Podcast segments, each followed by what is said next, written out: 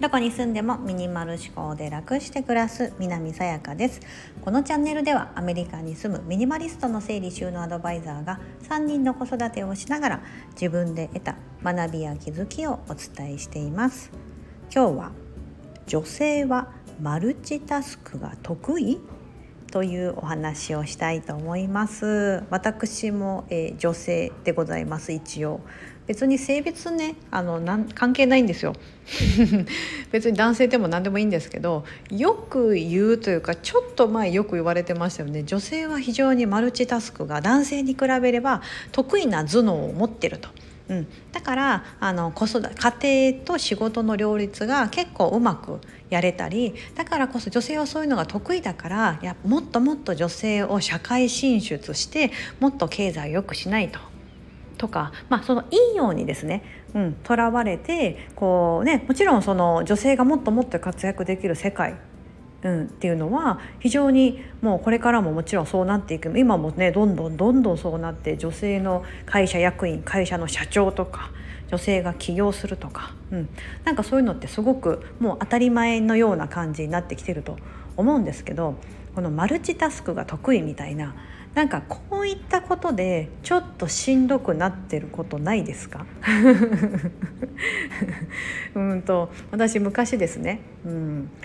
あのまだそのネットニュースとかを見てた頃がありました。日本にいた時だったかな。うん。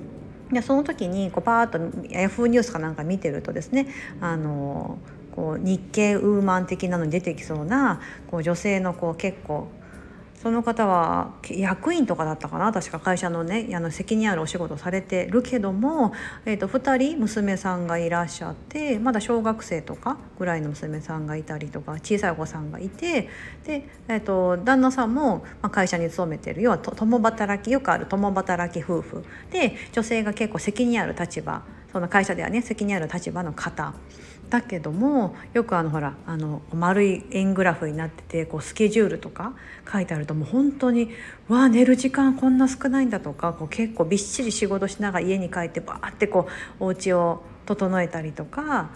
やってでご自身も非常に綺麗なんですよね。こうなんか顔も出てたりしてでなんかその記事の文を読んでると,、えーと、夫が結構帰ってくるのは遅く夫はそんなに、まあ、仕事夫の方が仕事が忙しくて家のことがあまりできないで夫が夜10時とか11時に帰ってくると私はそのその前にもう子供と寝落ちしてしまうんだけどその時間に起きてご飯を用意して、まあ、お風呂を準備してでで夫と一緒にちょっとその後夫と、まあ、夫婦でこう会話しながら1時2時に寝ます。また寝ますみたいな2時3時とかだったかな、うん、で寝てまた次の日朝6時とかに起きてお弁当を作ってとかっていうようなことがこう書かれてたんですよ。もう何ですかこう女性私からすると「えー、そんなことできるの?」と一度寝て寝てしまったのにわざわざ旦那さんが 帰ってきたら起きてご飯準備してみたいなわあそんなことがえ大変そうだなと思いながらでもそれをですねなんか全然苦になくやられてる感じで書かれてるんですよねその記事の中では。であの夫にも「いやなんかもうやっぱなんとかちゃんがこうねあの、まあ、奥さんの名前ですね。なんとかちゃんがやっぱいてくれるから僕も仕事頑張れるって言われちゃうから私も頑張っちゃうんですよねみたいなことを書か書いちゃって、まあ、すごくこうなんだろう。こう家族のためにもお仕事もこう何でもこう一生懸命パワフルにされてるっていうこう女性のなんかこううん、ね、まさにこのマルチタスクをですねすごく上手に、ね、やってらっしゃるよ。うな女性としてこう取り上げられてたんですよ記事で。で私もわーと思ったんですけどあのでもそこにね書かれてたコメントがこうなんかほら記事とかでコメントできたりするじゃないですか。でもそこに書いてたコメントの 何件か読んだ時に23件ほどあったのがこういうことを記事にしないでほしいと女性はここまでできるってあの勘違いされてしまうからやめてくださいみたいなことをあの書いてる方がいて私も思ってたんでそれ実は私もそんなこと思ってたと。そういうふうな記事そういうスーパーウーマンみたいな人がバーってこう記事に取り立たされたりとか雑誌とかに載ったりするとですね、まあ、それを見た、まあ、女性ならず男性もですねほらほらこうやってできる人も世の中にはいるんじゃないのとすごいじゃないここ目指したらみたいな感じでなりません？ででもそれってもうやめてくれじゃないですか。やめてよそんなあのことしてたら体が持たんとか精神的に無理。いや私には無理みたいな。でもその私には無理というなんかこう言えないような 世の中になってきてるんじゃないかなってちょっと思うんですよ。うん、なんかこう子供を産んでも綺麗である。痩せて綺麗である産後もすぐにねえ本当にこの間産んだの？っていうぐらいのこう体型でですね 芸能人の人とか出てくるじゃないですか。うんね、え授乳いつしてるの？とかねなんかこうちょっとこうどうやって生活してるんだろうちょっと不思議になるようなね方とかたくさんねそういう女性とかいらっしゃっていやすごいなと思いますけどいやそれをみんながみんなに求めないでくれよと。ね、こうマルチタスクは女性ってね得意だからほらできるんじゃないとか。子育ての仕事の両立ってまあなんかもう最近だと普通だよねみたいな、ね、子育てしててちょっと時間あるんだったらパートでもとかね、うん、でもなんかちょっとそれってなんかなんて言ったらいいんですかね。もうなんかそういうタスクをですねいろいろねこうやるのはね私最近思うんですよ。しんどいなと。うん、なんかもうなんか一個やるんだったら仕事やるんだったらもっともっと本当家事とかももっとサボっていいと思いますしもっといろんなものに頼るとかうん分かんない分かんないですけどもっとその、ね、その会社となんか世間世間としてもとか国としてももしそういう女性の社会進出っていうんであれば分かんないなんか。もう新しい住宅には必ず食洗機をもうつけつけないと建ててはいけませんだったりとか。その大きなとの集合住宅であれば保育園を必ず併設しておきましょうとか。わかんないですよ。その子育てしながらとかね、うん、その家事のこととかって。うん。またはなんかもう少し、まあ、国の治安とかもあると思うんだけど外国人労働者を受け入れてもう少しそういうヘルパーとか、ね、そういう家事を代行してくれるような人を安く雇えるような環境にもう少し整えていくとか。うん、そっち先やってくれませんかっていつも思うんですよね。思いませんか？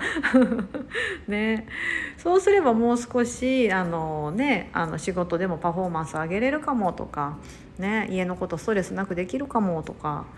あるんですよね。ありますよね。私もシンガポールの時だってあのやあのヘルパーさんを雇ってましたからね。だから仕事に専念できてそのキャリアを積むことができたとか。でもあの時あのヘルパーさん雇ってなかったらそうはならなかったと思います、うん、絶対ならなかった。うん。っていうぐらいやっぱり大変じゃないですか。ね皆さんよかったらコメントでもう大変だみたいなことでもいいですしマルチタスクができるとか思わないでくれっていうね。うん、私はもう最近もう2023年、まあ、今までも散々やめてきましたがあのインスタグラムのライブでも言ったんですけどあの今年もいろいろやめますよ宣言みたいな。私はやめてやるみたいな。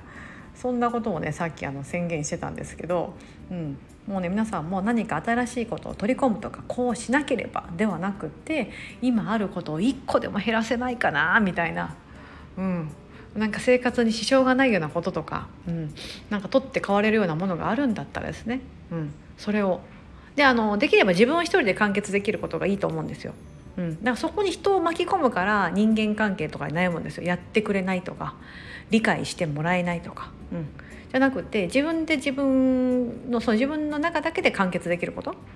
うん、を先にこう処理していくとですね案外あるものですよ。案外あるものなんですよ本当に。まあ、私はなんかそれでなんか服減らして自分のその服選ぶって選択肢とかそういうのをなんかなくしていったりとかね、うん、なんかそのやめるやめる。とにかくやめる。あの子供がいる時にあの家事しああ子供がいない時に家事しないとか。それもやめやめたことの一つなんですよね。うん、うん、そういうふうにしてこう